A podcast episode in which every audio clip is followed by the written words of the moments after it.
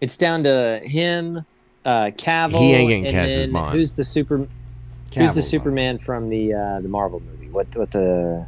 Uh, Superman from the Marvel movie. yeah, yeah, yeah. Uh, you know the What one. are you, you you talking just about? uh, hand your gavel over now and just fucking leave. Jesus, Superman from the Marvel movie, the quote of the season.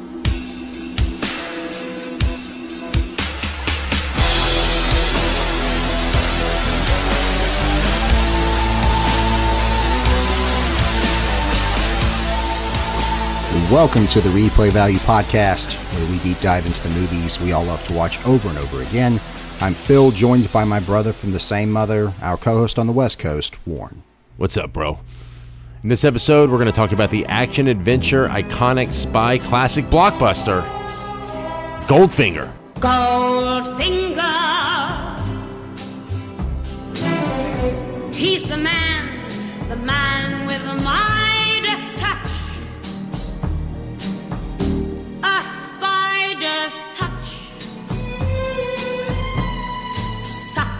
A cold finger.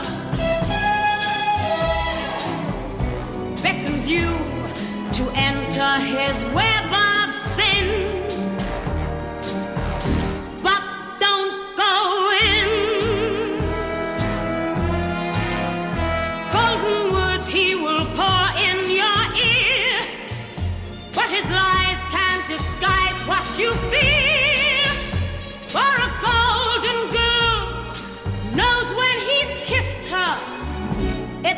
kiss of death from Mr. Goldfinger. All that glitters is definitely Goldfinger. Sean Connery as Agent 007 takes on the man with Midas touch, billionaire Auric Goldfinger, in this explosive and extremely witty James Bond thriller. The monomaniacal Goldfinger plans to throw the Western world economy into a tailspin. Bond must stop him from contaminating all the gold in Fort Knox with nuclear radiation.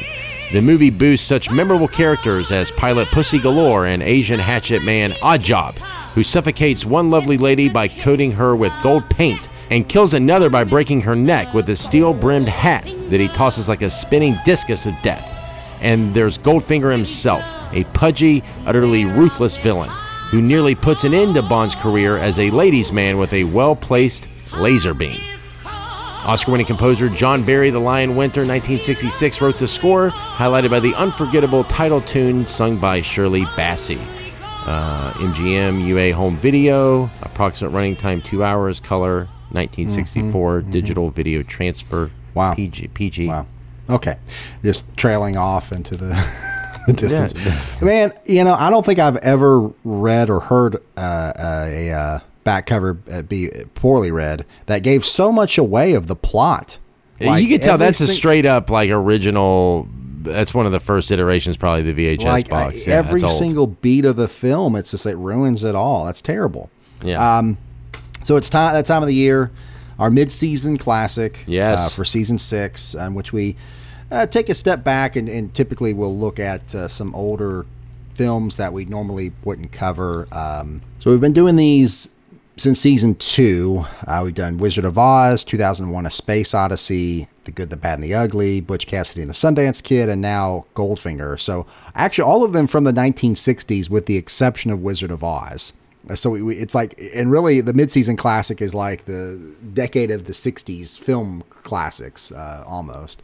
Um, so uh, this is only the second Bond film we've done, though. The first one we did was Casino Royale, way back in season one. So it's been a while since Yeah. we've uh, visited that. Time to revisit the Bond franchise for Yeah. sure.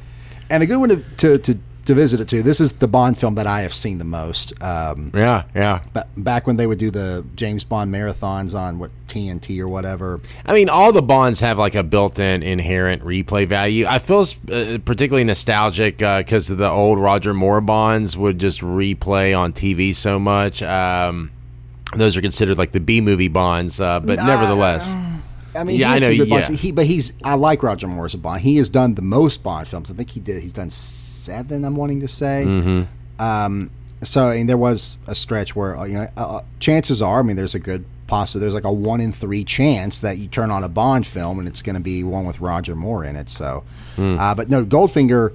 This was the third Bond film you know, it has to be my favorite Bond.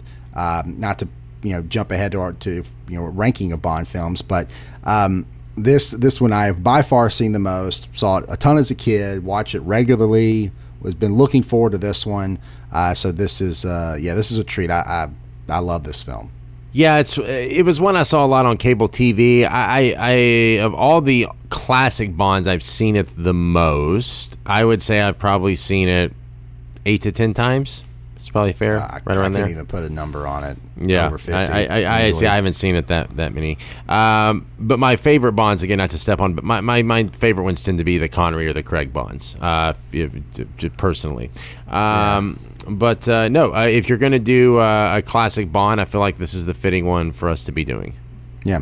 Again, like I said, this is the third Bond film, uh, and they were pumping them out every year back in the '60s. Yeah, I Uh, know. Every year.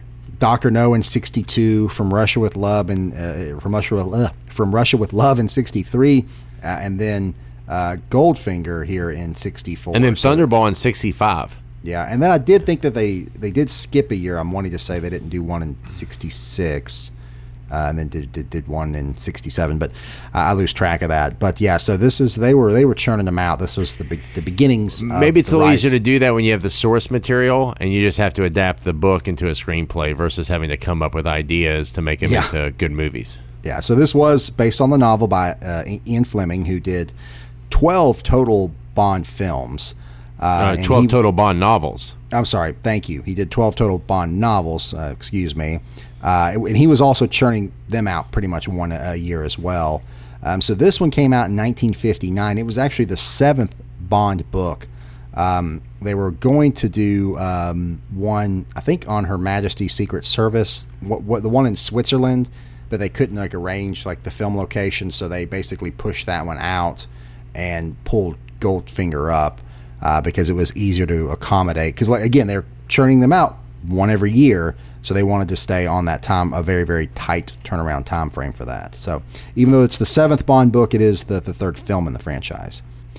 Uh, but Warren, kick us off. Uh, how did the movie get made, and who made it? Above the Line, written by Richard Maybaum and Paul Dehn, produced by Harry Saltzman and Albert Broccoli. Uh, the Broccoli family, of course, famous and iconic uh, uh, uh, shepherds of the Bond franchise, uh, uh, the present day. Uh, directed by Guy Hamilton, the first of four Bond films uh, he directed. Um, and he took a much more grounded approach, well, at least compared to Terrence Young, anyways. Yeah, so there some things about Bond changed uh, whenever uh, Hamilton came on board. Uh, you could say that he broke that existing Bond mold, so to speak. Um, Bond was very much uh, more of like a almost like a Superman character. Like he they, he was approaching that where he was just you know uh, here I come to save the day. You know, just un- untouchable. Just dominated the bad guys, kicked a bunch of ass. Um, so this one kind of took the turn to say, okay, well, Bond is, you know, a lot of the times in a situation with overpowered villain, villains where he isn't always in control, um, and there was more of like a humor injected into into the into the film. So uh, a different take on Bond uh, that re- created the Bond that we would more associate uh, with today. That helped was that was started with Hamilton uh, with with Goldfinger. it seems like Goldfinger is just, I guess, was the next logical film for them to uh, to make off uh, from the novels is um, because it seems like everybody favored Thunderball. That's the one they made the most. That's the story that seems to be on script. I guess the most beloved. And when you think about it, it involves a nuclear warhead, so it's very epic James Bond world saving uh, story. I did. I Um, do think that one went on to be the most financially successful Sean Connery Bond. Yeah, film, yeah. Thunderball. Thunderball was huge, yeah, because it benefited off the success of Goldfinger. Goldfinger was big, so it was like the follow up. Uh, took the Goldfinger took the franchise to the level where a hit like Thunderball was possible. It had that worldwide notoriety, and people were waiting Kinda on like the next Bond film. Batman Begins doing that. with Exactly, made it the Dark possible for Knight, Dark yeah. Knight to get a billion. Sure. Mm-hmm. So I guess why the, the legal battle was ensuing over the rights of Thunderball, they uh, decided uh, you know to go with Goldfinger. So Goldfinger, I know usually cover the budget, but they really doubled down with this Bond film. They had the budget of Doctor No and From Russia with Love combined three million for this picture. So they they um, really uh, increased the budget substantially from the previous Bonds. Well, yeah. It, I mean, you almost have to touch on that because this was seen as the first blockbuster Bond. That is the approach that was taken to it. Uh, but uh, and with that being considered, they took a lot of there was a lot of new things that they did. Uh, this film was the first to have a cold open with an unrelated mission. Uh, first one to have an opening theme with like a pop star, a current music uh, music music star of the era with Shirley Bassey, of course, the, that classic uh, that classic number there. Uh, and then, like I said earlier, the lighter fare, which uh, with the humor, and, and to be that, that actually did come from the the book from Ian Fleming. Um, you know, a lot of the earlier Bond books, he was like, I talking about a lot of health problems, and there was like a more serious tone. Uh, and that, that that that took a shift in the book, and they think, leaned into that with the their especially Guy Hamilton with this version of Bond uh, when they were when they were working on it to again make it more fun. You know, have a little banter with Q and and and, and inject those elements, uh, wittier elements into Bond. Uh, production began January 20th, 1964, in Miami Beach for five days. They shot in the U.S. Uh, and I kind of love that. There's only a handful of Bond films where Bond's operating on U.S. soil, and uh, you know, as an American, obviously, we always kind of like seeing him over here. Um, that's why I love Casino Royale. I mean, Bond is saving Miami Airport, man. Come on. so Bond's in Miami here um, as well. Uh, it was primarily shot uh, at Pinewood Studios uh, uh, in London, and the second unit actually shot there in Kentucky, Philip, at Fort Knox. So yeah, the actors didn't go to Kentucky. They basically second unit shots, and then they would superimpose images if necessary, or, or yeah, insert so, shot. I mean, they were able to shoot around Fort Knox, the city. They could not use the Fort Knox bullion deposit gold depository uh, for anything, as far as they were not allowed access to get inside. So everything that you see about Fort Knox and its look, uh, specifically the interior, is all done on soundstage. It's all done from scratch uh, because they couldn't get access. But it's very believable when mm. you watch it. You know, it's just like okay, you know this. Uh, this has the aesthetic of something that you would expect out of a Fort Knox, but uh, that was all just all created, uh, mm-hmm. um, you know, from scratch. Yeah, I know you touched on some of the things that change with this Bond, but man, what I really love is the introduction of the gadgets. This is kind of where Bond yeah. fuses with Batman. Uh, there's a little bit of that. Um, not a thing before Goldfinger, by the way. I mean, he didn't have shit. He just had his pistol. Uh, but the Aston Martin, they had a product placement deal, and that's become what the signature car for James Bond to this day. Yeah, the uh, Aston drives, Martin yeah. DB5. Yes, um, I think. Um, in the book, he drove a DB Mark III, which was like a very, you know, uh, luxurious car. I think he drove a Bentley or something. I'm wanting to say in one of the other Bond. Yeah, films, and, and Connery says that he goes, "What about my Bentley?" Uh, that's like, right. Well, yeah. Uh, and he's like M's orders uh, 007, and then he shows him the uh, the DB5. Uh, I Just love this go, car. Uh, real, real quick tangent on, on revolving license plate, uh, ejector seat, where it's got the spikes like Ben Hur on the wheels. I fucking love this car. Yeah. Okay. So uh, you know that this also fleshed out Q, the Bond you know, mobile, showing you know, in the, the the Q little compound room or whatever there. Uh, being able to see those gadgets in action. This was the first time you got that in a Bond film. Q was in, I think, from Russia with Love, but it just very, very briefly and didn't have that type of banter where I'm real sick of your shit, James. Bring my stuff back to me. You know that that that was established in Goldfinger. Uh, real, real quick though, um, side note about the Aston Martin DB5. They made four for the film. Such an iconic car that one of those that were used in the film, uh, maybe for promotions, one of them sold in 2019, an auction for 6.4 million dollars. Wow, that car did, yeah. Um, so I, am going to put you on the spot here, Warren. Um, since this this set the tone for gadgets in Bond film do do you have uh, a favorite gadget in this film? Not not Bond the Bond franchise, just just in this film, one that you think that you like the best. Uh, you can't dude, say the, the car as a whole. If you no, say the, the car, car, the car is awesome, but uh, I mean, look, all the Batmobile gadgets in the car, like he lifts it up and he hits like he's got flares and smoke. I, I love all that shit. But if you just want to go separate, uh, even uh, in in uh, Batman Begins, remember Batman has the uh, bat, the thing that attracts bats in his shoe or whatever. Uh-huh. Bond has a locator in his shoe, and I got to tell you, for 1960, what three when this was shot came out in '64, pretty fucking Yeah. badass. That's good. Yeah, I do like that. And it's got the Um, tracker too, where you can like it's got its mm. big brother where it's magnetic to it. I, I that is a pretty cool little device. Mm, that is very cool. Yeah, I do. I don't know how much that. use I would have for it, but nevertheless, very cool.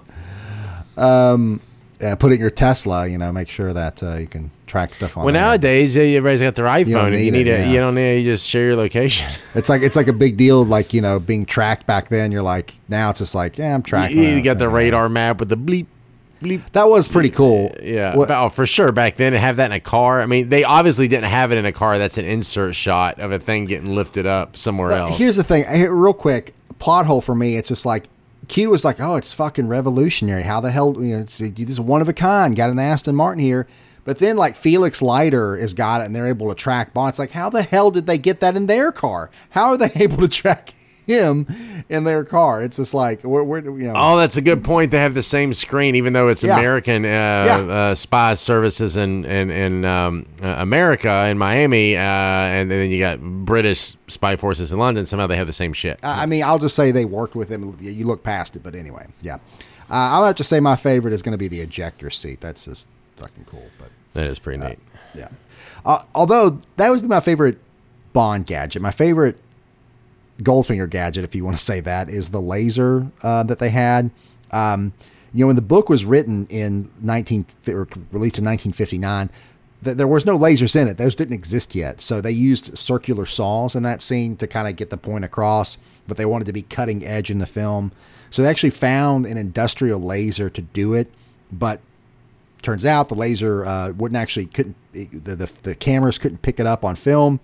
Uh, so what they ended up doing is they pre-cut the sheet of metal on the table, then like kind of soldered it back together, uh, or you know whatever, put some sort of cover to make it look like it was not cut, and then someone sat under the table, or two people sat under the table, and with like a blowtorch, like a, cutting torch, to make it and like ran it down there during the scene to make it. That's why you see the fire coming up from underneath.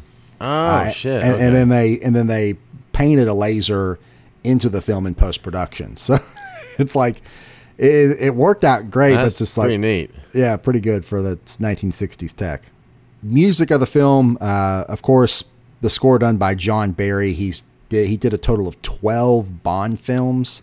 Uh, in his time, uh, he's credited uh, for arranging that ma- the main, you know, the classic James Bond theme, which was composed Ah, by Monty okay. Norman. Yeah, uh, John Barry. We don't talk about him a lot on this podcast. Uh, you know, as far as the films that we've done that kind of cross over. Oh, he's a composer from yesteryear. Come on. Exactly. Yeah. So I mean, but I do want to say he's won five Oscars. Uh, one of Oh, wow. which was for Dances with Wolves. Uh, I did that with Oh. Costner. Won an Oscar. We won't be doing that one. Yeah. Uh, no. Not necessarily I- have a high replay value. we, we might do one another uh, film that he did. Uh, Howard the Duck. Probably not. Yeah, he did the score for that too. Wow. you win the Razzie for that? right. Um, and uh, uh, just uh, a, a, great call out, though, I, I want to say, is of course the title track by Shirley Bassey, uh, which John Barry uh, helped help uh, write as well. Uh, I mean, that is just whenever you like, it's almost impossible to say the title of the film without doing your best Shir- Shirley Bassey impersonation. Goldfinger. I mean, It's, uh, is there another Bond film that has like a, a theme that's so associated, almost not, almost, almost on the same level with like the Bond theme itself, kind of like the Texas flag with the American flag. Like it's right there, man. Uh, Diamonds Are Forever. Shirley Bassey did that. Um, Guy Hamilton came back for that. So uh, that that one is also very. And iconic. Skyfall is Skyfall, considered yeah, to be yeah, one of the great ones. Yeah. There's been a lot of great Bond songs uh, over the years. Yeah. Um, and then uh, nice little uh, tidbit that I uncovered uh, for the, about the soundtrack. That you know, a, a lot of times when they're recording these, they will bring in session musicians for like a guitar or whatever. Two of the session musicians for this soundtrack were none other than a pre Led Zeppelin Jimmy Page and John Paul Jones. Holy shit, that's cool. Uh, very cool. Yeah, I love that. And we'll move on to the stars of the picture. All right, Mr. DeMille, I'm ready for my close-up. starring Sean Connery, uh, who played Bond seven times, if you account the unofficial Bond uh, film that he did. Gert Frobe, Honor Blackman, and Shirley Eaton co-starring uh, Tania Mallet, Harold Sakata, Bernard Lee, Martin Benson, and Cec Linder. As Felix Leiter, yeah. And oh, I almost forgot. And uh, uh, Lois uh, Maxwell as uh, uh, Money Penny, who played so Money Penny. She played Money Penny the first fourteen Bond films. Oh wow.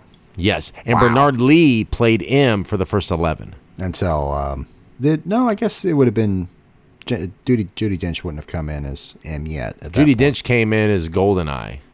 That's right. That was her first one. She yeah. was the Brosnan Craig M. She was Correct. an M for two different Bonds. Yeah. Yeah, yeah. I'd say he would have been M for three at least. So. Mm-hmm. Okay.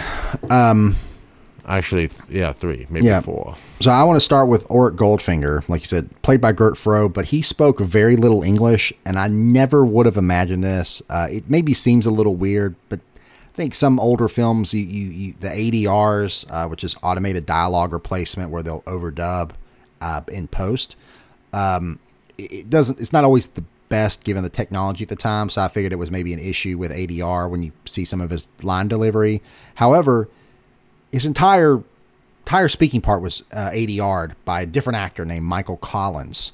Um, Yeah, he spoke very little English. Accent was very heavy. Um, so he had this the on screen persona of Goldfinger, but Collins, who you hear is uh, someone different. Did the voice? Okay. Um, a little what if though, Orson Welles almost played Goldfinger. I think there was some money issue there though. I think he wanted Probably. he asked too much. However, he did play in the parody Bond film uh, Casino Royale in 1967. Uh, he did play Le Chiffre. He played the villain in Nice. that. So yeah, he did have a Bond connection elsewhere. So yeah, I thought that. Uh, but uh, no, the real thing though, Opposite Jimmy Bond. yeah, there was a lot. I think several Yeah, yeah, oh, yeah, characters yeah. that portrayed Bond in that. Yeah, mm-hmm. And then of course Pussy Galore, uh, the uh, Honor Blackman uh, was selected because, well, for lack of a better phrase, she's a badass. Uh, she was uh, in the Avengers TV show, which not not the Avengers that most people know with uh, you know Captain America, Iron Man, and Funny such. enough, this uh, wasn't it made into a movie. Oh no, that was with uh, what's his name? I think uh, Ralph Fiennes. Uma Thurman was in that. Think. Yeah, it was the yeah the uh, modern day of the nineties. yeah. It was like film, an yeah. espionage type of show uh, that became revitalized. I wanted to say Sean Connery was involved, but then I was thinking of League of League Extraordinary, of Extraordinary Gentlemen. Gentlemen. Yeah, completely, com- completely different vibe there. Okay. Yeah, Um. Uh. Of course, the name Pussy Galore, you might think would uh, am I dreaming? Set off, right, yeah, set off some sensors. Um. However, uh, they they did almost name the character Kitty Galore uh, to get around that, but I think with a you know couple of uh, greased palms and, uh, and and some donations to the right people, they were able to get it through the censors and There you and, go. And that's how you got uh, one of the most uh, overt double entendre names in the Bond franchise, uh, the Pussy Galore. Jeez. Uh, Yeah. But, yeah, Honor Blackman. She she leaned into it though. She she loved to. She would go on interviews uh, for the the role uh, or for, for the film, and and would say her character's name as much as possible to make the interviewers uncomfortable, which I thought was was pretty funny. So uh was looking at actress Mount Rushmore. Come It's on, one of the easiest episodes I've ever done. Fucking It's everybody. everybody. I mean, that's we're doing. Everybody involved is this is on their Mount Rushmore. Yeah, I know we haven't we've all we haven't been doing the Mount Rushmore for uh I think well we've done it for about about a season now. But I think anytime you do it on a mid-season classic like this, it's it's going to be everybody. Gotta be. Yeah. Yeah. Also, let's be fair. We don't. We're not really hooked in with the uh, actors' careers of that day, so it, it certainly feels that way. Yeah, I, yeah, I, you have to put it there though. It's so iconic. Yeah, All right. yeah. Uh, actors actor at their peak, actors at Yeah, their peak. yeah, yeah, yeah, yeah. Uh, this is Connery's first peak. He had two at least. Well, this is his peak as Uh, James Bond. That's what I was. I, say. well, I think this uh, may maybe Thunderball. no, no, no. You're right. I'm just saying, like you're i- i- the the This apex though, iteration of Bond, yeah, Uh, he Yeah. he really figured it out by this movie. I think you look fucking back. love From Russia with Love. I, I think by the second film he cracked it. Yeah, so I mean, you're you're you're rising up in From Russia with Love, and you're the peak Goldfinger. That's the most iconic Bond, uh, and then or Bond film from his era, definitely.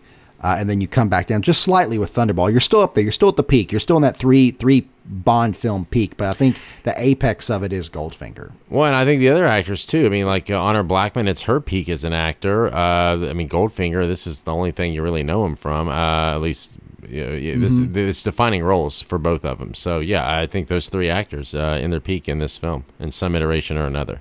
Right. I mean, yeah, I agree. Yeah. Uh, biggest benefactor, though? Who would you say? Uh, the Bond franchise, uh, but I Ah. mean, yeah, this movie, I think, really, the Bond franchise. I mean, if we're going cast, well, and also Guy Hamilton as a director. I mean, let's t- you could talk, have a conversation about that. Well, uh, I, I think uh, you're, you're bouncing around like you're really but, unsure. but we're gonna do cast. Now, if we're doing Mm-hmm. cast, it's um, you could say Connery, but he was kind of already Connery and Okay. was already Bond. I I, think getting- think uh, Frobe uh, Oh, okay. worked nonstop for the next 25 years after this movie. I think it pretty much uh, made sure he, he never stopped working. Same thing with Honor Blackman. Uh, she would work the next 50 years till 2015, like nonstop, just one one project after another.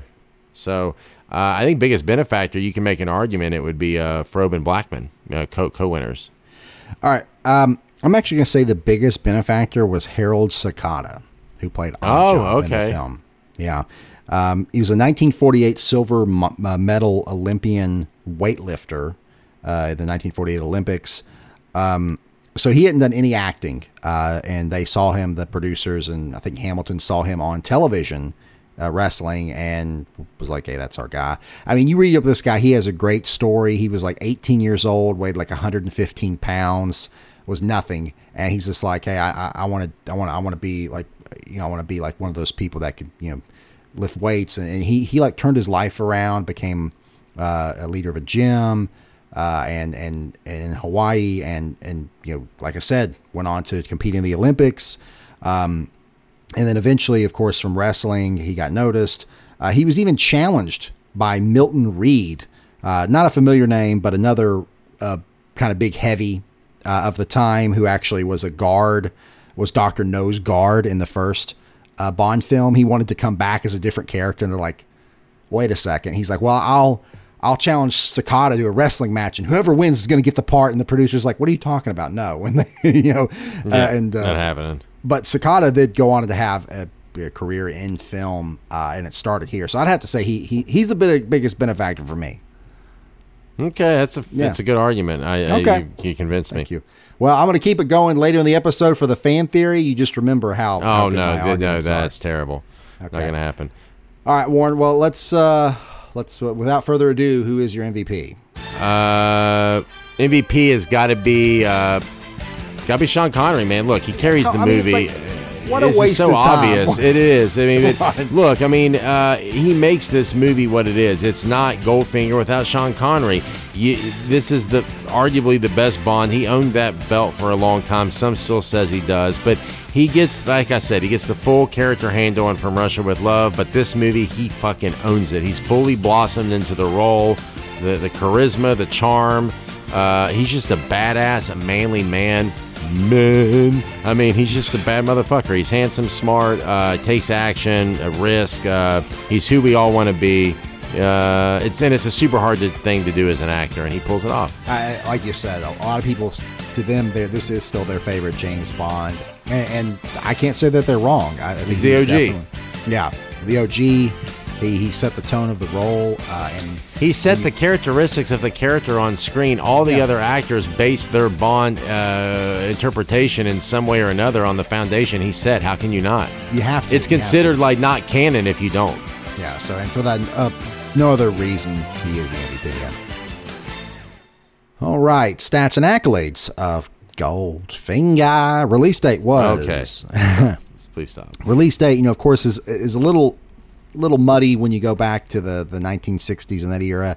Uh, in the UK, it released September 18th, 1964. Did not come out in the US until December 22nd, 1964. Uh, Warren, it should come as no surprise to you that this is the first film that we have covered from 1964 on the Yeah. podcast. Yeah No, not a surprise.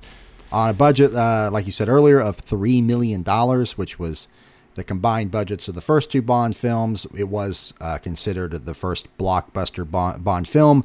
Uh, opening weekend numbers were not available for that time. Um, as far as uh, domestic take, I found 51 million, but the worldwide take uh, over many releases, both uh, here and abroad, it's a little mixed. I've seen as high as 150 million, 125 million. So uh, it's somewhere around that number for uh, the worldwide um worldwide take. So off three million dollars, it, it's not so not not bad, not bad. finished the year ranked number three at the box office. Uh, like you said, the first film that was like a legit blockbuster. Marketing taglines: James Bond is back in action. Uh, everything he touches turns to excitement. So that was actually on the one sheet. So uh, everybody, everybody excited for the third Bond movie. That's for sure. Yeah, very very excited for Bond. There was a lot of hype coming around around for this one. Wouldn't that be cool though? I mean, what a time to to live in for for. I mean, I I know film and TV is great today, but to be getting a new Bond film every year, like we got to wait like four and five years for them now. It's it's absurd. It's ridiculous. Know, it's crazy how they turned them out.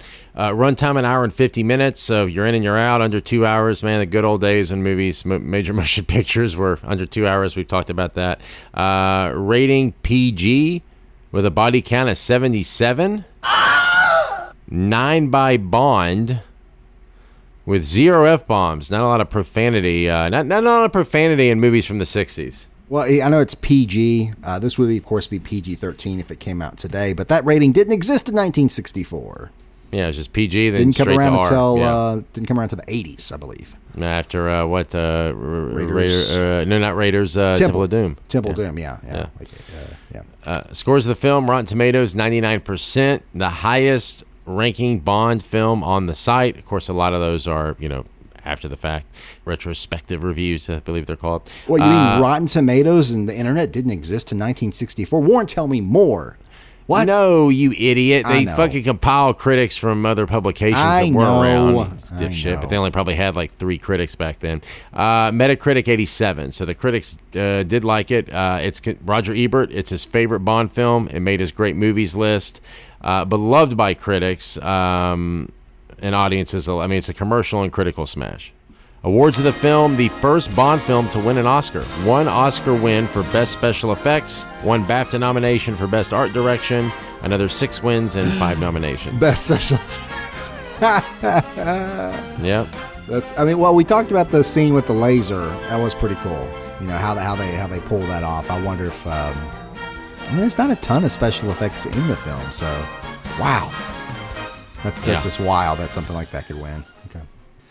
Uh, music of 1964, uh, the Grammy Record of the Year in I think the sixth Grammy Awards, sixth or seventh Grammy Awards, uh, was "The Girl from Ipanema" by Stan Getz and João Gilberto.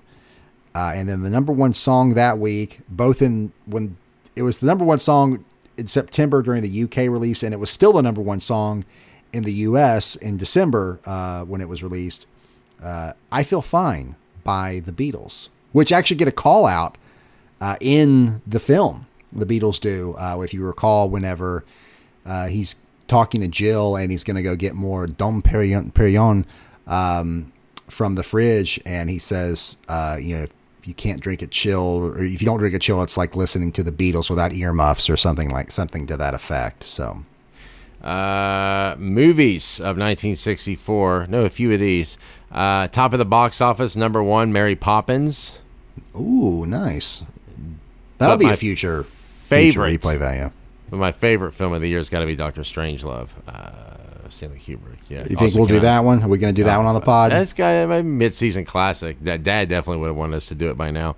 Uh, the Pink Panther. Oh, uh, now Dad oh, would have definitely wanted us to do Pink Panther. Yeah, yeah, and uh. Sergio Leone's uh, Fistful of Dollars. Uh, the, the first of the Dollars trilogy came out in '64. Some great films that year. Wow. Yeah, Father Goose. Uh, it's uh, the Unsinkable Molly Brown, which was Yeah? uh, you know, Titanic, uh, and the uh, Carpetbaggers. That's the, that's uh, tops Okay. out some of the big big films.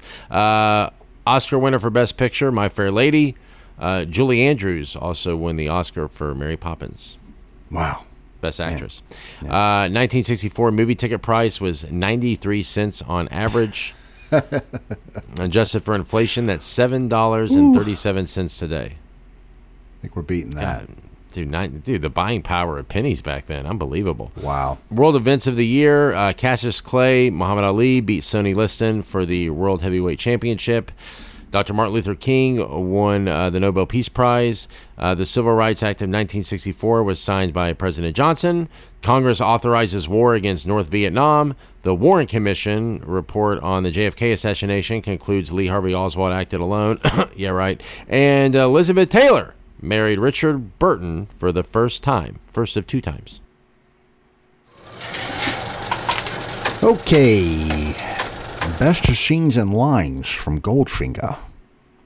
Uh, we haven't done a, a Connery impersonation all oh, episode. oh, I'm proud of yeah, us. I know. Okay. Yeah, I know. We've, been holding well- it back. I don't want to. Well, we did a little like oh, exhaust the, the, the I must be dreaming. Push it. Yeah, we'll go Um, do a couple. All right. So let's start with our uh, runner for best scene. Warren, uh, you go first. Uh, it's got to be uh, Bond's uh, Batmobile car chase. Uh, he uses all Hmm. the gadgets to dispose of the goons. I think he gets rid of two different cars using the gadgets. Um, that's dude. Back in 1964, I don't think they had done a lot of stuff like that. You hadn't had a lot of like action car chases, and uh, those are hard to shoot. It's it's and um, I mean they shot them with screens, uh, obviously when you see them like the inserts of uh, Sean Connery in the car. But uh, even some of the the, the drive by, it's hard to make cars look like they're going fast on Yeah. camera. It really is. Uh, so very difficult to shoot something like this especially back then. Uh, and it, you just it's it's impressive that they were able to pull it off like they did. I, I think it's well directed, well conceived, well laid out, and it's very enjoyable. Yeah, that's um, that's pretty good. I like that. Um, I, think I Lays a lot that, of groundwork for. I think a lot of movies have ripped that car chase scene off in one way or Well, another. like it- someone in a got a car of- using gadgets. It's got a lot of suspense. So you think he's going to get away, and he keeps coming back, gets caught. Um, so there, there, there is um, a great cat and mouse game going along along with that, where you can realistically see why he's got to use the gadgets that he has at his disposal. And what ultimately, you know, is uh, why he gets caught is because the mirror that he you know, he just panics in that moment. Um, that I, I think I'd read that that where they shot that was in the back alleys of Pinewood Studios, and that that street where they did the shot with where he sees the mirror and, and crashes is now named Goldfinger Avenue. Like it was so iconic, they actually named it from. Oh from- shit! yeah. So I like that. Um, however, my runner up is going to be a different scene with the car. It is going to be Bond and Q's interaction, uh, their first meeting in Q's uh, bunker, his compound, his gadget room. Morning, Q. Morning, 007. This way, please. We are busy this morning. Oh, it's not perfected yet. Where's my Bentley? Oh, it's had its day, I'm afraid. Oh, but it's never let me down. M's orders, 007. You'll be using this Aston Martin DB5 with modifications. Now, pay attention, please. Windscreen bulletproof, as are the side and the rear windows. Revolving number plates, naturally. Valid all countries. Here's a nice little transmitting device called a Homer. You prime it by pressing that back like this. You see? The smaller model is now standard field issue to be fitted into the heel of your shoe. Its larger brother is magnetic. Right. To be concealed in the car you're trailing while you keep out of sight. Reception on the dashboard here. Audio visual range 150 miles. Ingenious and useful, too. Allow a man to stop off for a quick one en route. It has not been perfected out of years of patient research entirely for that purpose, 007. And incidentally, we'd appreciate its return, along with all your other equipment. Intact for once when you return from the field. Oh, you'd be surprised the amount of wear and tear that goes on out there in the field. You, you get the like I like we talked about earlier with that type of you know, Q is tired of James's perpetually tired of James's shit. Uh, doesn't really respect him. Um, and, and is just you know you get to see all the gadgets in action. I think that was always one of my favorite parts of, of Bond films is seeing that visit with Q before before the mission, before the movie really takes off, and seeing all the cool gadgets. And I think you got a lot of that in the Pierce Brosnan Bonds. I mean, it, it, uh, not not just that one. A lot of the Bond films have repli- tried to replicate that from Goldfinger, but this is where it started. I love lo- love the Bond Q meetups. Um, Mm, yeah. Yeah, And that's an honorable mention. yeah. Uh, all right, what's your winner? Oh, my winner is the Bond versus Oddjob fight. Ah, really? I almost had that as my. I love it, man. That's that's such a cinematic fight scene, and uh, you know Bond is gonna get his ass kicked, and, and it's because he outwits or and outthinks Oddjob is the only reason he wins. Those are the best fights with the heroes when they're using their brain, you know, Yeah. to win. Yeah. And it's clear that they're fucked, so it adds suspense for the audience because like, well, I don't know how they're gonna get out of this. What's your winner? My winner is when Goldfinger explains Operation Grand Slam to the West Coast, East Coast mafiosos. Um, that entire monologue there, and like the room turning and the table coming up. I mean, at that up to that point in the film, you you, you kind of respect Goldfinger and what he's doing, but at that point, you're like, he's a criminal mastermind. That is one of the best villain monologues ever. I mean, it's fantastic and how he does it. It's with with um, the drama, the theatricality of it. It's it's great. My plan is foolproof, gentlemen. I call it Operation Grand Slam. I have devoted 15 years of my life to it. Every detail has been scrupulously prepared. Every eventuality has been considered. We'll operate on a split-second schedule. Your organization, Mr. Midnight, brought a consignment of these canisters across the Canadian border. They contain Delta 9. Delta 9? What's that? An invisible nerve gas, which disperses 15 minutes after inducing complete unconsciousness for 24 hours. Tomorrow at dawn, the flying circus of my personal pilot, Miss Pussy Galore, will spray it into the atmosphere. Once the population, including the military, has been immobilized, my task force, which Mr. Strap and his people smuggled across the Rio Grande from Mexico, will approach Fort Knox in motorized equipment along Bullion Boulevard, which runs past the depository here and intersects with Gold Vault Road. This fence surrounding the depository, as Mr. Strap reminded us, is electrified. It will be dynamited. My task force will then move to the main entrance and demolish it. How, may I ask? You made that possible, Mr. Solo. By arranging through your considerable influence in shipping circles to bring through customs uninspected a consignment labeled machine parts. All that will then remain is to descend to the vaults, where the bullion is stored. All right, uh, honorable mentions. Uh, I only had two that. Well, you mentioned one of them, the Bond versus Oddjob fight. Only other one that I had is early in the film where Bond disrupts the card game in Miami that that Goldfinger is playing, where he's got the earpiece in. Dude. Dude.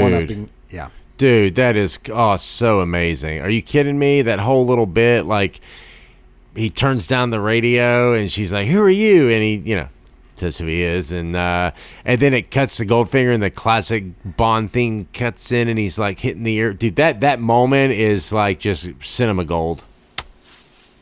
Who are you? Bond. James Bond.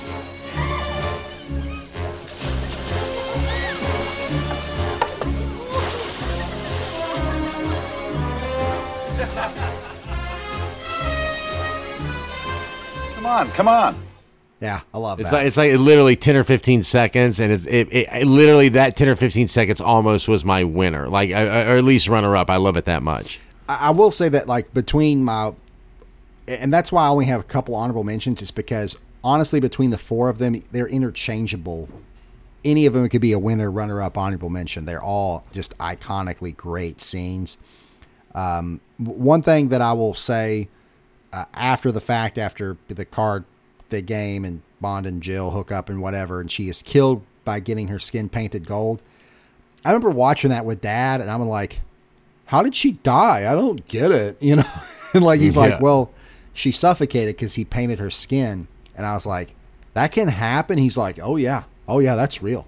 Yeah. And, like I've heard I've now since learned, no, it's not real. You cannot die that way. I mean, that scene's so iconic. I mean, it's so iconic. Even Quantum Solace kind of paid homage to it with the girl drip covered in oil. Or you oil, know, that's yeah. that's how iconic it is to the Bond Strawberry. Fields. You know, Yes. some of the Bond girl names are such a they're really stretching it. Ridiculous, yeah. it's bad. Yeah. Now, Pussy Galore, that's classic. Okay. Yeah, I got no problem with that. Um, all right, honorable mentions for you. Uh, the opening scene, man. Bond blows up the secret lab. Fucking classic spy introduction. Comes in the scuba gear with the fucking owl on his head. He's got the grapple gun, kind of little Batman thing there. You know, I'm gonna th- mention that. Um, he like kicks the guy, plants the bomb, and then my favorite part, he unzips the the the, the scuba suit, That's and underneath is a perfect tuxedo. Walks right in, looks at his watch, bomb goes off. He just lights a cigarette. Fucking badass, dude. I mean, you talk about just a great way That to start a. Bond movie. It's Oh, yeah. so good. And come like on, I said- opening scene. You're not mentioning this. Come on, man. I'm doing it I for know, you. I know, I know. I, I actually, yeah, one of the greatest opening things. I feel bad now. I should have had that as an. hon- Why didn't I have that? I'm an idiot. Um, man, uh, and like I said earlier, this was the first Bond film to have that cold open with a Mm, mission love that it. is unrelated, Unrelated to the main, plot. main story. I love it. Yeah, it's so good. Now, I will Uh, say they, you go they- back It's like a watch it- prologue, like Christopher Nolan. I feel like did that with the Batman movie. Here I go again, uh, or even like the new Craig movies with Skyfall. Like they would have uh, the, the the Sam Mendes Yeah, Bond you, films. You had that. always you always find a way to tie in Bond and Batman, like you were saying, like the gadgets Oh, yeah. with Batman. What do you call Casino Royale, Warren? What do you call it? Bond begins. Bond begins. That's what it is, dude. They got heavy Like influence from Batman Batman Begins. Begins. They did. Anybody, and everybody Yeah. knows that. All Come on, definitely Any inspired others? it.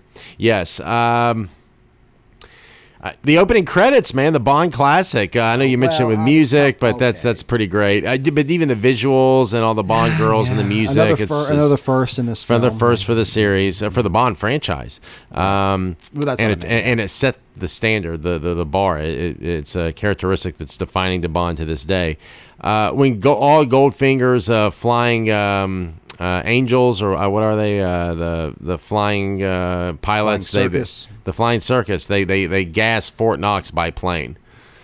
That's a, a pretty. Uh, I love how they cut that. Come not- on, This is not worthy. It's not at the same level as the other scenes we've mentioned. mentioned. What are you No, man. I, I just how it's directed. They got the music. I mean, it's you know you love musicals. I love scenes that are cut well with music, and it kind of sets up the action. It- It's it's for and especially you have to consider the time the film was made. That's a pretty cool scene. I, I do love musicals, and you. I keep recommending them for the pod, and you shut them down. You're like, yes, not No. doing them. Not that one. All right. Any others? Uh, no, that's it. Thank God. Okay, let's move on to best lines. I'm going to do my runner-up, uh, and it is going to be the when Bond wakes up in the plane and he is introduced to Goldfinger's pilot for the first time. Who are you? My name is Pussy Galore. I must be dreaming. Just the look of like the kind of the nostril flare and the look of of Connery when he's oh, I must be dreaming. It's just like it's Loves where he's at. oh my god, it's hilarious. I love that. Uh, all right, Yeah, what- I, what's I had that as an honorable mention. okay? Okay, what's your runner-up though for best? line? My runner-up is Uh, just a drink. A martini, shaken, not stirred. Another first for the franchise. Iconic. Oh, that was the first? Yes. Oh, I didn't know that. Oh, First man. time, man. Man, I, I uh, damn, I would have, I probably would have moved that to my runner-up if I would have known that. Damn. Idiot. All right, um, all right. I think we're gonna match up on the winner. I think we are. Yeah. Uh, Do you expect is- me to talk? No, Miss- Mr. Bond. I expect, expect you you to to die. Yeah, that's my winner. Yeah, that's my winner as well. What? Did we just become best friends? Yep! Do you expect me to talk? No, Mr. Bond, I expect you to die. And actually, um, I hate to say it, I, I don't think this movie is insanely quotable. The only honorable mention I had was your runner-up, the uh, Shaken Not Stirred. You could throw in the Bond, James Bond here, I think as well. It's it's classic, it's like iconic, but that was it for me. I didn't really have a lot of uh, a lot of lines that, uh, that that that jumped out at me. What about you? Uh, I have a couple. Uh, a couple by Bond. Uh, shocking. Positively shocking. Okay, in the opening scene. Uh, yeah, yeah, that's great. Uh, of course, I mentioned it with uh, the great cinematic moment. Who are you? Bond. James Bond. Another first, uh, where he introduces himself. Uh, you, you okay? Where's your butler friend? He blew a fuse. Like, I fucking love that. It's so good. Uh, just the one-liners by He's like Connery he's like gold. Schwarzenegger with the one-liners in here. to stick around, you know, fucking. They're shocking. oh, we almost forgot this. God damn it! This should have been my runner-up. I totally forgot. It's uh, now pushy. You know more about planes than you do guns. Like, how are we not saying that? I can't believe we almost forgot. We said that so much to each other, and it's the one we've said the most from the Oh. movie. I, I don't remember us saying that a lot. Did we really? You want to do this the easy way or the hard way? And she's Uh, pointing the gun at him, and oh, he's yeah, like, I mean, it- "Now it- it- pushy. it's a good you know more about planes than you do guns." Yeah, that's great. Moving on to Judge Bob's recasting court, where Warren and I will attempt to recast this iconic classic film with today's stars. All rise for the Honorable Judge Bob presiding. Gentlemen, you may be seated. The good news about this one, uh, recasting court, is in session. We wouldn't have to recast it today because I'm almost positive that nobody would have enough balls to make this movie right now. Not the way this one was done. Uh, well, okay, so Not here's the way this was Yeah, done. yeah, I think A you- Bond movie not a Yes. 1960s Bond movie. Um, and I think I think you or know, you- 1970s Bond movie, or early 1980s Bond 90s. movie. We'll or really anything pre 90s Bond movie. Yeah. Pre, pre Brosnan. Really, the first 15 Bond movies, just you know, my favorite my favorite Yeah. thing about Enjoyable. James Bond Come on. movies and one of the reasons that this entire cinematic experience will never die is that they always stay very engraved in the time. Like the ones that were made in the 90s were mm-hmm. very 90 like they're just they're so the James Bond does not go in the past, he does not go in the future. He lives right now when they make a movie. And they make it Yeah. according That's to point. what is now and their crime and the people that like the the, the you know the terrorist or the bad guy or whatever it is it's always about what the fits layer built in a mountain with models of their plan. Yeah, in that yeah. culture all realistic. that time it's just it's so that's the cool thing about james bond it's just in 007 as they show you know throughout history it just it doesn't there's always going to be a new 007 there was never one right, because it can always be something Reassigned. current to what's going on. It's timeless. Yeah. So the only thing um, Yeah. about that that just makes this so much fun is that you can do these over and over and over and again and again and just recreate them in today's world. So I think this will be a fun one to cast. I do. Um, excited to see the notes that you guys sent over. I think you have some compelling arguments coming. Looking forward to it. Today's recasting, we're going to hear arguments for Q, M, Felix, Pussy Galore, the French nail varnish, Auric Goldfinger, and James Bond. Work is cut. Bond, James Bond, come on, it was right there for you, man. You, golly, Nah, just missed opportunity. nah, I don't think so. I got the French Okay. nail varnish. I nailed that. That you did. Good job. Thanks. Yeah. All right, Warren, you've been on a little little bit of a heater. Yeah, so this is the Yeah. 11th episode. As we talked about our midseason classic, we are tied right now, 5 to 5 for the season. I mean, but he started out Mm. just god awful. Yeah, I was getting Yeah. smoked. Mm, Yeah. yeah. yeah, a little bit. A little bit. So um, yeah. let's yeah, yeah. let's see if the streak stays alive here. Ball is in your court. Who do you have cast as Q? So for Q, um, I really love this character. His whole disp 007, put that down. Like it's like it's like a child. Uh, the the whole dynamic is just really great. Um, I, I really love all the stuff with Q. Uh, the whole set design, it just all the interaction. It's and, and this is the first time we see Q in in um, uh, in, in Bond and, and Goldfinger. So for my Q, I mean, he might have been able to be Ah, no, he wouldn't have been a 007, but he was a big movie star in his uh, younger years, and he's really found a great comedic groove in uh, now in some of the supporting characters he plays. Hugh Grant would be my Q. That's good. I like that. yeah, and, and I think it, we should say that Q, M, um, you know, those are characters that we're, we're in a sense approaching this like we're recasting the franchise. They are minor characters in this film, yes, but they are uh, key figures in the franchise as a whole. So we're kind of taking that that approach to it. So uh, I loved Hugh Grant in recently. I saw him in the Dungeons and Dragons movie. He played like a duke or something like that. Like a he, he was great and very great comedic timing. He's he's good. I like that. Phil, who do you have? Uh, yeah, this was. I, I felt like there was a lot of great options out there uh, for for this one. I thought. I mean, you could go. I think in a traditional, more by the book, uh, like Ian McKellen, Michael Caine. Um, I think that would those. You know, that, that I think those are low hanging fruit there. Thought of David Tennant. Uh, was one of the the doctors, um, Doctor Who. Um, I think just kind of a, a, little bit of a poshness, wackiness, though. Just kind of just tired of 007 shit. However, uh, when I thought of this guy, perfect, I went with Mark Rylance uh, as my Q. I think Ooh. Mr. Dawson in Dunkirk. Um, he was in Don't Look Up. He was like the kind of the techie Elon Musk, uh, Steve Jobs type of figure. Uh, uh, he's great in that movie. So I think he's got the comedic chops. Great posh British actor though that could do it. I, I, I love him. This one was pretty easy for me. Hugh Grant has just got so much quirkiness to yeah. it. Yeah, works for Q so yeah, well. Does. So irritate, irritated, and just kind of, you know, yeah. Warren, who do you have cast for M?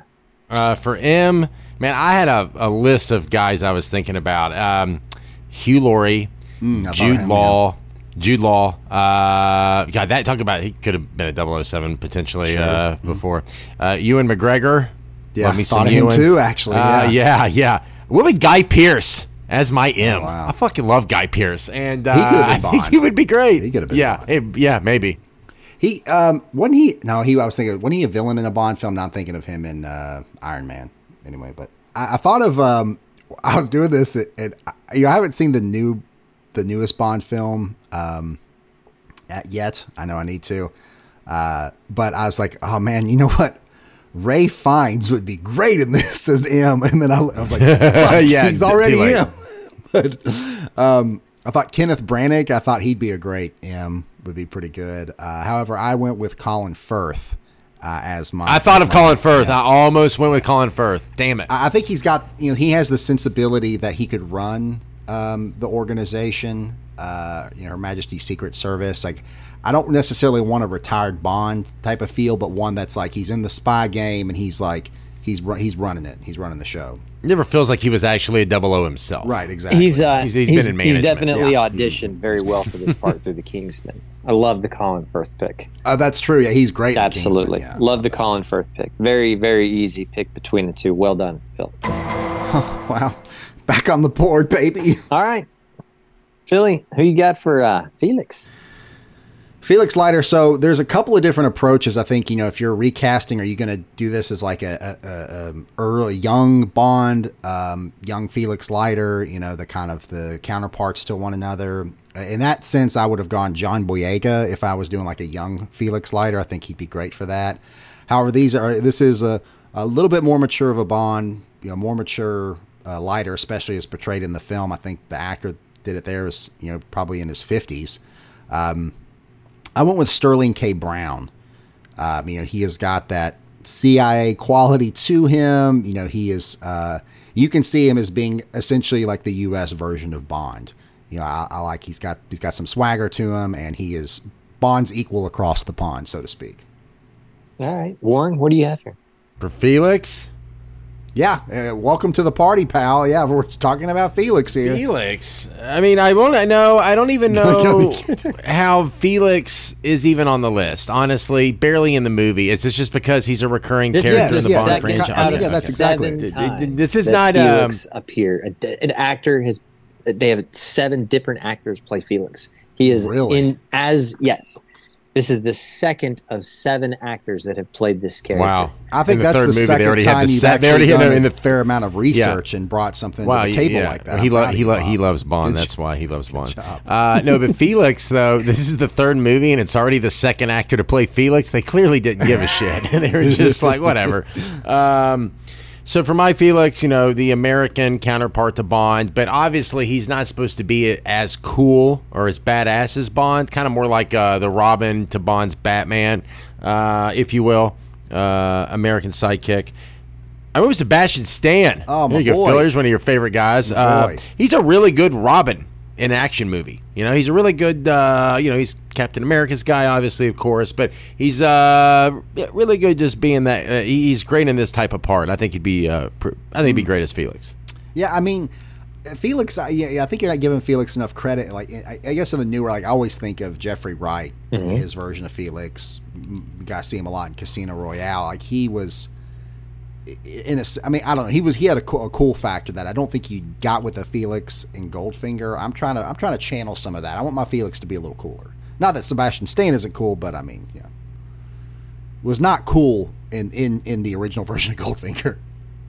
I feel like your CIA spy operatives are a little bit more vanilla. You know, I mean, Yeah. you, you Bond Yeah, they- is they, by the book. is got a license to kill. The CIA is probably like going to take you down on tax returns. You know,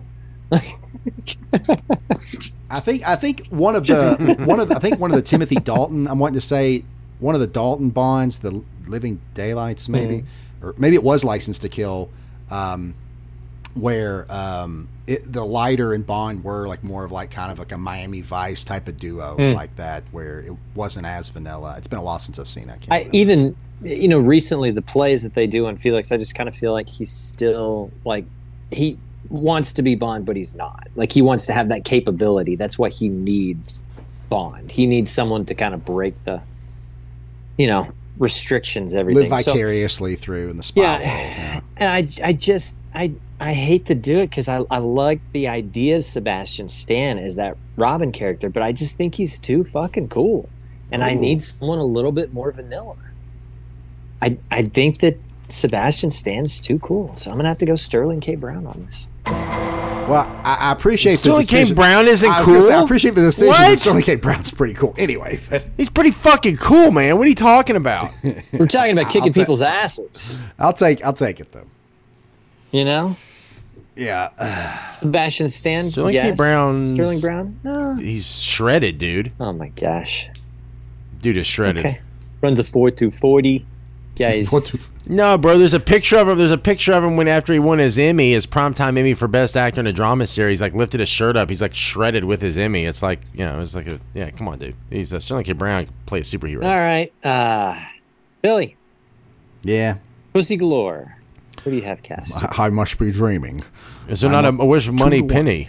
Money. Oh, I, I didn't do Money Penny. I'm sorry. Why? I forgot about that one. Because I'm an idiot. Money, I don't know. Money Penny's iconic. How are you gonna? you're right, You, you're have right, to throw Money right. Penny in here, so you actually lose for that. I have Kerry No. Washington as my Money Penny. Kerry Washington Oh. as my Money Penny. No, I, I think I'm gonna go. Um, if I was gonna do it, I would go with. Uh, shit. You know, don't know if that works though. If Kerry Washington is Penny, I'm pretty sure Bond's taking her out the first time she asks. Yeah. Yeah, probably. Um, right, let me think of somebody real quick. Uh, all right, I got one. I'm gonna go Lily James as my money penny. You already use So- her? Damn it! Let me see. If you did, you're you're definitely losing this. Not prepared and recycling a name, lazy. You have- Damn it! Yeah, he I did. have. Lazy. She was my Leia in Star Wars. Fuck. Yeah, he, he just he should he this should just be a uh, remember you guys play We- we- golf. that no, you guys play that was golf. this is a mulligan. This is like the the ball in the water. This is a water hazard. Breakfast ball. breakfast ball. Uh, all right, I, I'm gonna go. Uh, I'm 2-2. gonna- I- you know, I'm gonna I'm gonna go um, Emma You lost. Roberts. You lost. Emma Roberts is my. no, uh, no, no. You already used her, and that's a phone no, I haven't. film. I haven't used Emma Roberts. Emma Roberts is my money penny. That's so bullshit. What, what do you think, Bob? Who, who's who's gonna who's gonna young win? to play Money Penny. Money Penny's nah. a little older. Nah. What do you think? Forties. Money Penny. Emma Roberts uh, or uh, Kerry Washington? Money Penny's in her forties. Oh God, you need somebody that can again got to have a little kick ass in them. So Well, no, this is a casino or, or, I or didn't Skyfall. per- I didn't- this isn't Skyfall fucking Money Penny, the one in the field. This is uh, 60s Money Penny. She sits at the fucking desk. I, I, I was Trust messing me. around. I, I, I didn't I didn't I didn't know we were doing this one. I'm sorry. I, I put the list out. You didn't have any objections, and you just throw Money Penny when we start recording. I Come just on. assumed that That's she was dirty. on there. Oh, okay. Well, you you saw the list. You should shouldn't assume anything. So, all right, Phil, who do you have cast as Pussy Galore? pussy galore. uh, back to it. Um, talking about people that can kick ass. Uh, you need an actor that can do that. Part of the reason that Honor Blackman was cast is her ability to kick ass. Um, so I wanted to bring someone who is very capable, can almost, eh, yeah, in a lot of ways, stand toe to toe with Goldfinger, the main villain, uh, and is um, you know not phased by Bond for well the, the vast majority of the film anyway. I went with Emily Blunt as my pussy, pussy galore. One. Well, um, I mean, Phil, you know, badass, and she's quite capable. I think of a lot of the Bond women. She's, um, you know, by no means a damsel in distress, which unfortunately a lot of the Bond women in the 60s and 70s films, they were. Um, my pussy galore thought of Lily Collins. Mm-hmm. Talking about the Lilies. Lily James didn't make my list, but um, I went with uh, Felicity Jones as Star my pussy One, galore. yeah. Yes. Mm-hmm. Mm-hmm. I like it. I like it. a couple honorable mentions for me. I had Florence Pugh. Well, and I think she'd be pretty great at conveying that capability and the toughness on top of the, uh, you know, what you need to to play Pussy Galore, the toughness and the beauty. I think she's got both. Uh, Florence Pugh and Jennifer Lawrence were a couple of my honorable mentions. I think J both of them would. You got to go British J- here, though, J-Law. right? No. Well, um, yeah, I guess. I mean, if listen, listen, if we Show can her have the a bunch of Kentucky British love actors- with a fucking put a Kentuckian in a exactly, Bond movie. yeah, wow. J Law, yeah. But it, it- listen, if so many British actors can you just call her J Law? No one's called her J Law in like fucking ten years. You're so Bob stupid. Bob just did just a second ago. So, Oh, you but both if are you can have a bunch of British actors acting as Americans, it can go it can go the other way, two way street. I think that um, on this one, that Felicity Jones has a better look for Pu- Pussy Galore. I thought that was a better way to go. Well done. Will. Yeah. Thank you. Uh, listen, disagree. I'll just say that It's all right. You can. I did. Warren, who is Auric Goldfinger? Goldfinger. I, I was gonna do. I almost did it. Ah, Shirley Bassey, man, legend. Yeah. mm. Um, man, he actually appeared in a Bond film when he was younger, but he was a goon, and it's been so long. I think it was four scores and three Bonds ago. So we're okay to bring him back a little older. Benicio del Toro as my Goldfinger. He was in License to Kill. He got eaten by a shark, I think. Oh, really? Okay, I thought you were Yeah, talking about the original actor. No, no, was like, Benicio del Toro. is- Benicio del Toro uh, as my oh Goldfinger. shit! Wow. Okay. Uh, he That- flip that's you. a- he flip you for real. yeah, that's uh, he's got some malice there. Yeah. But it is a part with not a lot of talk. You know what I mean? Like it, th- he would embody that. Uh, I, I think it'd be pretty great. Well, I, I, I mean, so I'm thinking of Del Toro's a great actor, but you know, when I think of the Goldfinger part, there's one line in the film that you got to get right. That you know we talked about earlier. Uh, you know, no, Mr. Bond, I expect you to die. I mean, there's that you got to you got to nail that line there, that exchange. I mean, that is such a memorable part of the role. There's a lot of other things too, but you know, like the the delivery of that, I think I have to be able to imagine my actor doing that. So that's where that's what my starting point was when I was thinking of recastings. Thought of Giancarlo Esposito. I think that's the go-to whenever you are thinking of villains in films. He's kind of set the standard. Of course, I've already used him this season, um, but then I thought of my next actor who honestly would be even better. Bill Camp, one of the best Mm.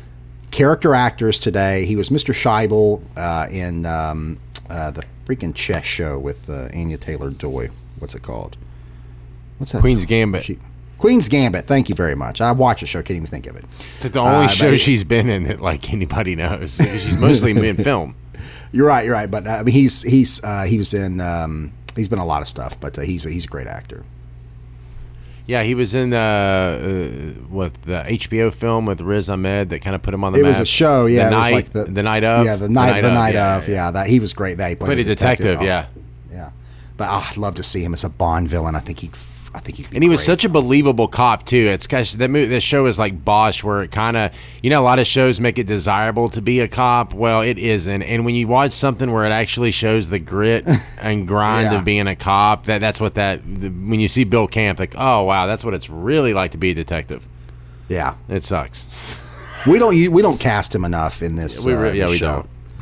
I'm thinking. Let's see here. Uh, since we've got time, we've used him three other times. Um, I used him once. he, yeah, you used him once. He was your Lieutenant Kinderman in Exorcist. I used him as scary German guy in Monster Squad. Terrible. Uh, Terrible. Yeah. So oh no, he's great in that. That's- Now, no, I lost that's it so if, bad. if you're curious, but As you should. you won for him as Kinderman. I should have. All right, let's get back on track here. You're fucking Okay, we're back. apart. We're back. We're back. We're back. You know the uh, it- there's a, a sliding glass door of, of life where things don't happen the way they're supposed to, and I I watch this and you just think like, God, can you imagine like a, a Philip Seymour Hoffman doing this role? Ooh. I mean, Mm. He was a great villain in uh, Mission Impossible. I know, Too, I and think it I- was. oh my god. I just I, that would have been something that would have been so fun to see him lean into with some villain. See, the thing about the James Bond villains is you can take people from any aspect, anywhere, any place, and as long as they can create and just really dive into it, you can get some amazing villains in Bond. Mhm. So good. Um, but I, I think you have to have that aspect of the character development. You have to be committed to it. You have to really dive into it. And I trust the hell out of Benicio del Toro to do that. Oh my god. Wow. Thank you. That's awful. Well, what's going to be awful is uh, whoever doesn't get this right, because I'm going to make fun of him. But it is our tiebreaker, should we need one. And going up not a two to three, there's a strong likelihood that we're going to need one. James Bond, Warren, who did you fail? I mean, uh, cast as James Bond. No.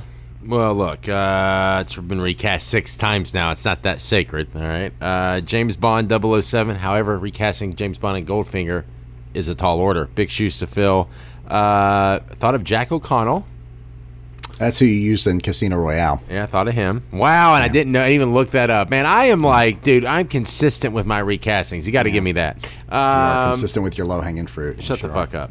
Uh, Nicholas Hoult, I've already used him, um, and he just isn't quite right to me. Uh, I went with Kingsley Ben Adir. Uh, Secret Invasion. He's been in a bunch of stuff. Uh, most recently, played a Ken opposite uh, Barbie. Yeah, Ryan Gosling and Barbie. Yeah. Played one of the main sidekick Kens, which is something. You know, Barbie had so many stars in it. You have like leading actors playing like they have like three lines. It's crazy. That's Hollywood today. People will just take on the tiniest roles. It's amazing. It really is. Bill, who do you have cast as James Bond? Uh, a few names, honorable mentions. I'll say uh, one. I mentioned him earlier for Felix Leiter uh, and like a younger Bond. John Boyega. I think he'd actually be a good Bond too. I think he could, you know, do do Bond or Leiter. Um, Regé-Jean Page uh, from Bridgerton, um, also in the new Dungeons and Dragons movie. Uh, however, honestly, who would be a really great kick-ass Bond is Aaron Taylor Johnson. I think he'd be an awesome Bond. Um, just put that out there. Already used him this season. Um, Bond, the Bond that I went with, and one that I think could just uh, capture just the the the essence of Bond, everything you want from James Bond, is Jonathan Bailey. Uh, he plays Anthony in Bridgerton. Uh, is what he's most known for. Still What? not not super super well known, which I think, I think you can't go, go too big of an actor with James Yeah, that's Bond. the thing, though. When you go with Bond, you have to go with someone that doesn't have too many previous associations, and you're fucking going with somebody who is in like one of the most, the biggest show. Is like Bridgerton's It's- huge, and he's been in multiple Yeah. seasons. What are you What Two are you talking seasons. about?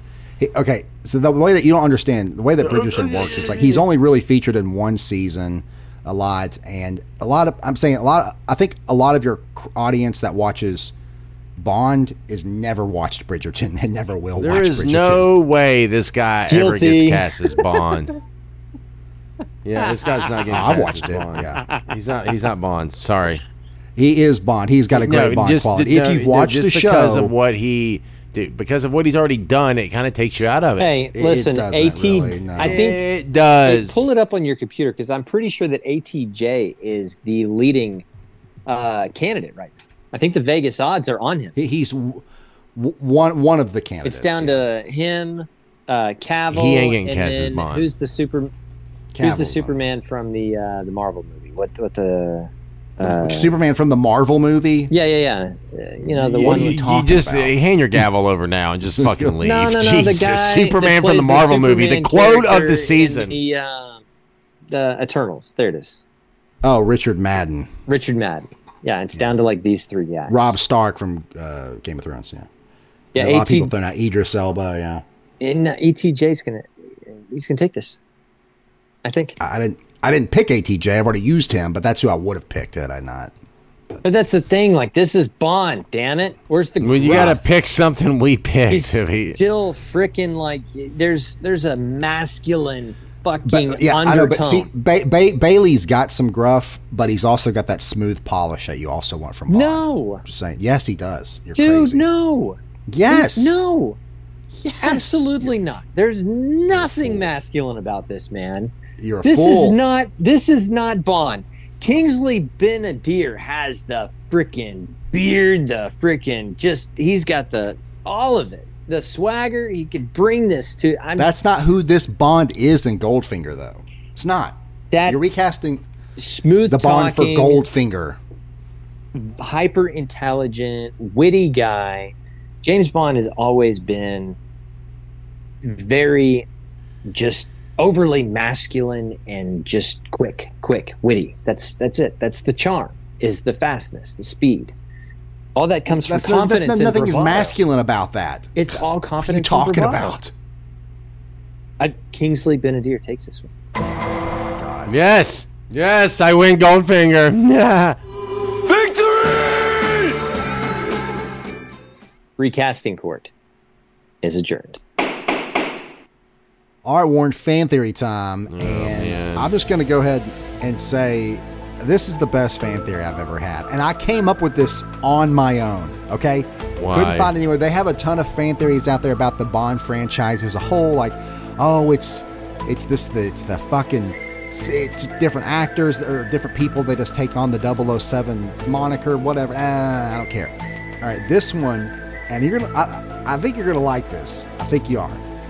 My fan theory, 100% original here, is that Bond changed nothing by being in this film. That with Bond wouldn't have become involved, the same outcome would have happened. He didn't do anything to impact the story other than getting Jill and, and her sister killed. Hmm. So let me explain.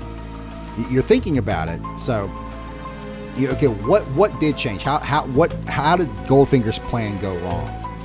Number one, um, the gas was changed from the, the lethal gas that killed that would have killed everybody, the nerve gas that would have killed everybody at Fort Mhm. Knox, to the one that where they just slept for a little while. Um, I would say to that, I think Pussy would have her character. I think in the end would have made the right decision. I don't think Bond would have swayed her that much. I think in the end she would have done what is right, and she could not have had her pilots, her crew, be responsible for the death of that many thousands of people. And I think that she would have, uh, she would have come to her senses on that, and, and and still made that decision without Bond's interference. And you're like, oh, okay, well, maybe so, Phil. But Bond was in the vault, and he fought Oddjob, and he defused the bomb. No, no, no, no, no, he didn't. He was he was panicking. He didn't know what to do, and was about to blow the bomb up until that other person came in and grabbed his hand and actually turned the bomb off. So Bond didn't do shit to save the day in Goldfinger. It would have, I, I think it would have happened regardless. The same outcome would have happened. Only thing he did was get a couple people killed. like, there's nothing wrong with that, you idiot. No, I mean, no, Jill. He get Jill and Tilly killed. That's what was wrong. I don't think they would have died if he wouldn't have got involved. But Oh, sure. Goldfinger's plan still would have failed. Yeah, Goldfinger. I mean, uh, despite all his miniatures and his presentation, uh, yeah, I think he was doomed to fail. Yeah, for sure. So you're not going to shut that down? I get it. I get one. Uh, yeah, I mean, it's not that big a stretch. Oh, man. it's- yeah, oh, it's it's the not best. that great a plan. I'm telling you that James Bond in the in one of the greatest Bond films. I'm telling you, James Bond in no way Wasn't was needed. actually the hero. He didn't actually do anything to save the day. Give me some credit. Come on, man. Shocking. Shocking. Positively Fuck. shocking. I must be dreaming. exactly. And we'll close out the episode discussing the legacy of Goldfinger. Man, I think it's defining is it just it established the Bond franchise for what it is uh, and what a lot of its defining characteristics would become.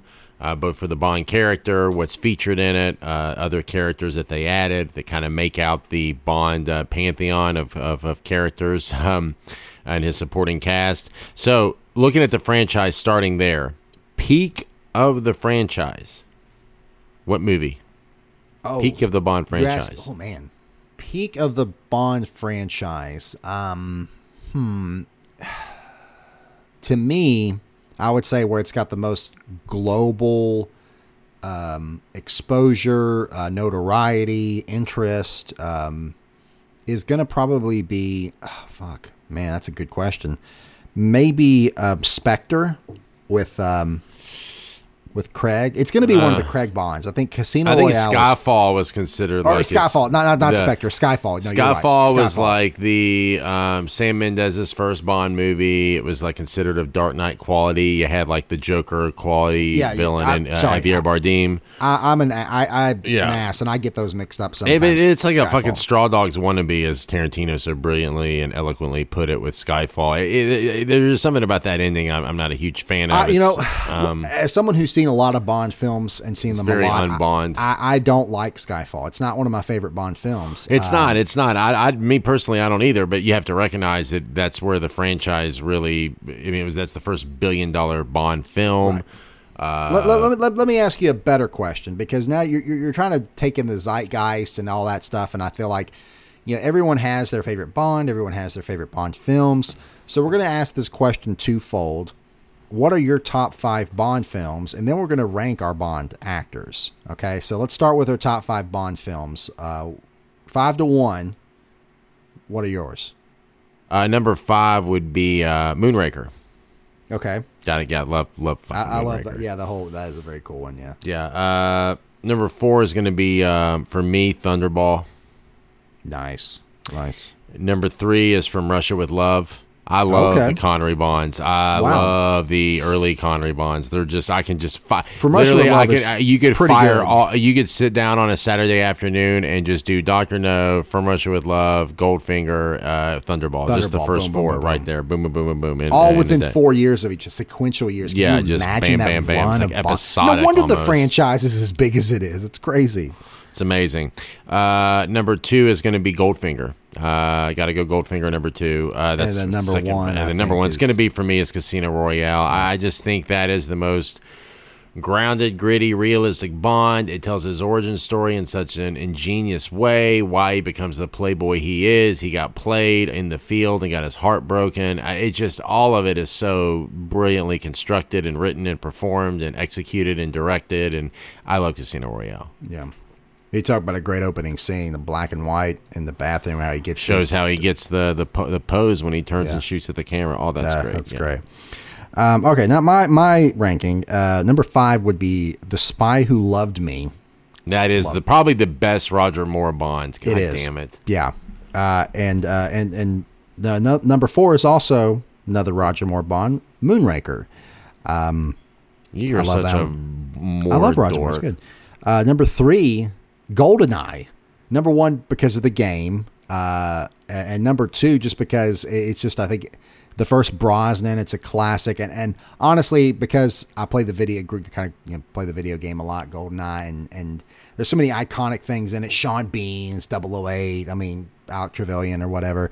Um, number two would be Goldfinger, and number one would be Casino Royale. So we have the same number one and two there. Okay, there we go. Yeah. Well, it's probably the first two Bond movies we covered. Yeah. Uh, right, exactly. Uh, and the yeah, in order, we did Royale first, and then Goldfinger. Um, all right, so James Bond ranking. So Oh, this we're gonna be rank our bonds. Okay. yeah. So we've had six Bonds up to this point. If you if you include the main Bond franchises, not the offshoots and parodies and whatnot. Um, I'll go first. Number six for me is going to be Timothy Dalton. Number five, George Lazenby. Number four, Brosnan. Number three, Roger Moore. Number two, Daniel Craig. And number one, my Bond, best Bond, Sean Connery. Huh.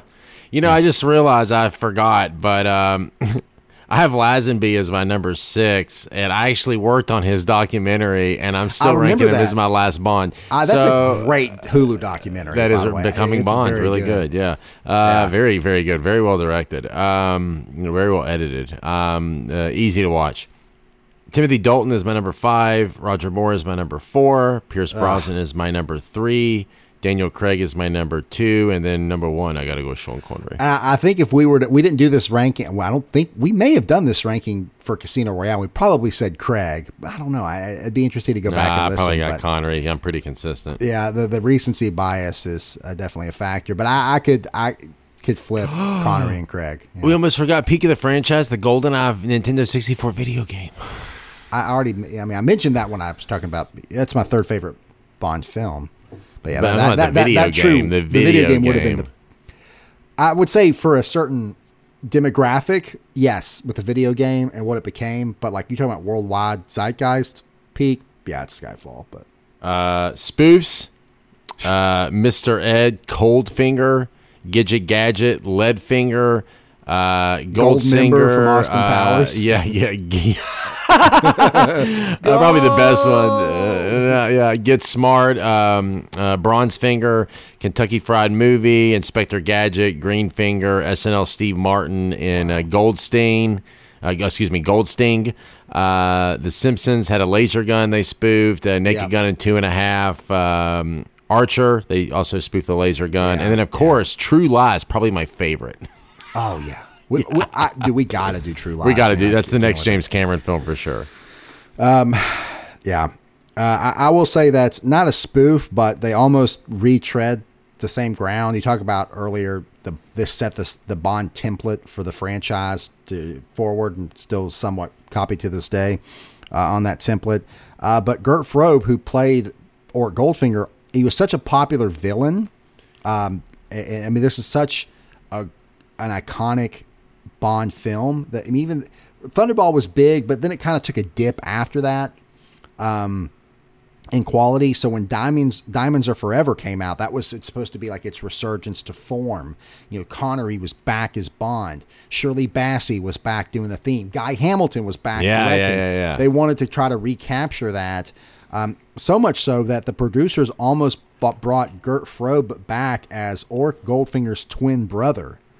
That's ev- hilarious. Eventually, that was going to be the, the villain, but eventually, of course, Blofeld uh, became the villain instead. the Nemesis, the Joker, Nemesis, that Bond's yeah. Batman. Yeah. But like, the, like it was that close that we almost got like you know Goldfinger for gold. Dude, Goldfinger is probably like got to be his most iconic villain. He's on the short list, man. Oh, I mean, you course, think of villains, it's Goldfinger's right there. Goldfinger- I almost forgot we were talking about video games. So there was the 007 Legends game, Oh, and there was a and there was a was a level where you level, could, yeah. yeah. that was awesome. That was so much fun. I, I even know I you love that. those games. Yeah. The Bond games I was really into. They haven't made them in years though. They, they- those came out when I was young.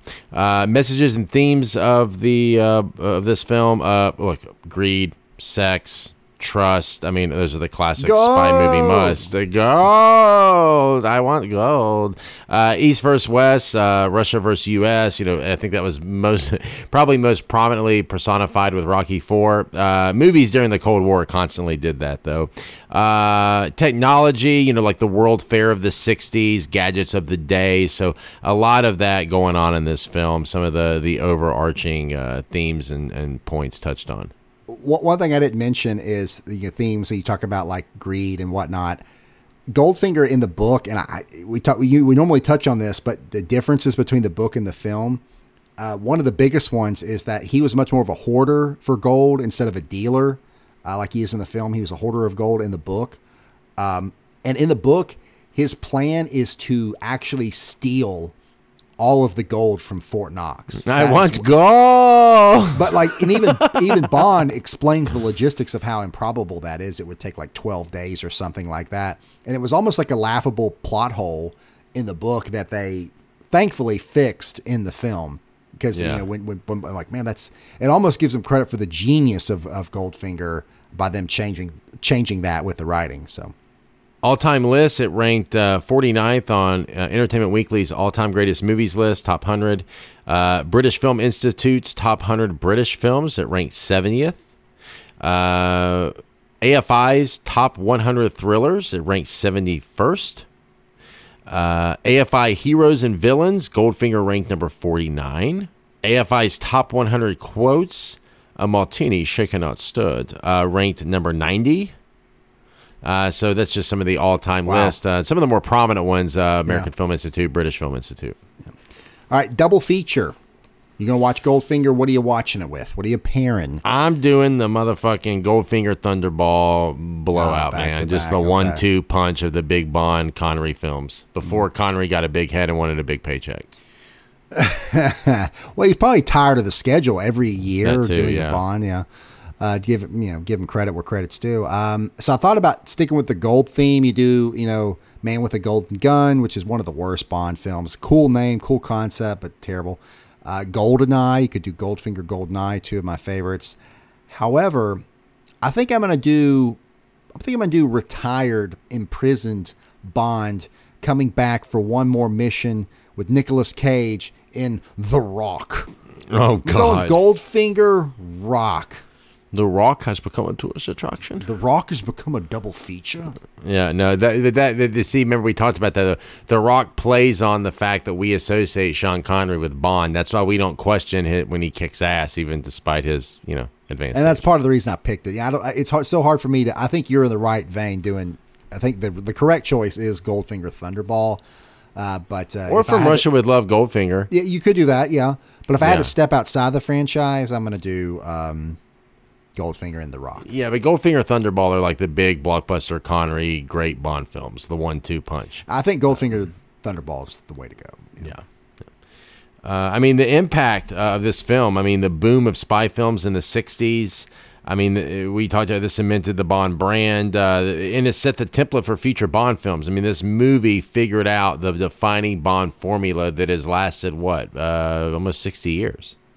It's 59 years it came out. Yeah, we're approaching the 60th anniversary year, yeah. of next next year will be the 60th Yeah, wow. anniversary of Gold Goldfinger. Should have been the mid-season classic next season. Stupid. Yeah, we suck. Yeah. We're idiots. Yeah, we don't coordinate it like the big podcasts do. What are you gonna do? don't have the budget. We're beating them to the punch, and we're ahead of the curve. That's right. And Roger Ebert of the Chicago Sun Times summed it up best when he said, quote, Of all the Bonds, Goldfinger is the best and can stand as a surrogate for the others. If it is not a great film, it is a great entertainment and contains all the elements of the Bond formula that would work again and again. Unquote. That is going to do it for this episode of Replay Value. Thank you so much for listening. The Replay Value podcast is hosted by me, Philip Reinerson, and my brother Warren Paul. Our recasting judge is still Bob Thompson.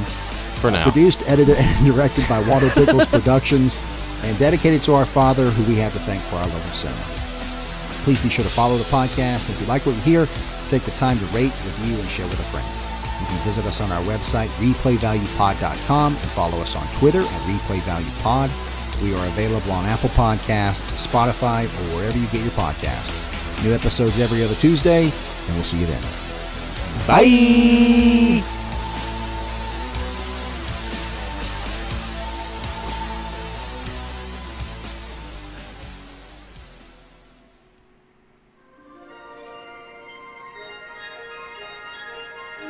This has been a Waldo Pickles production.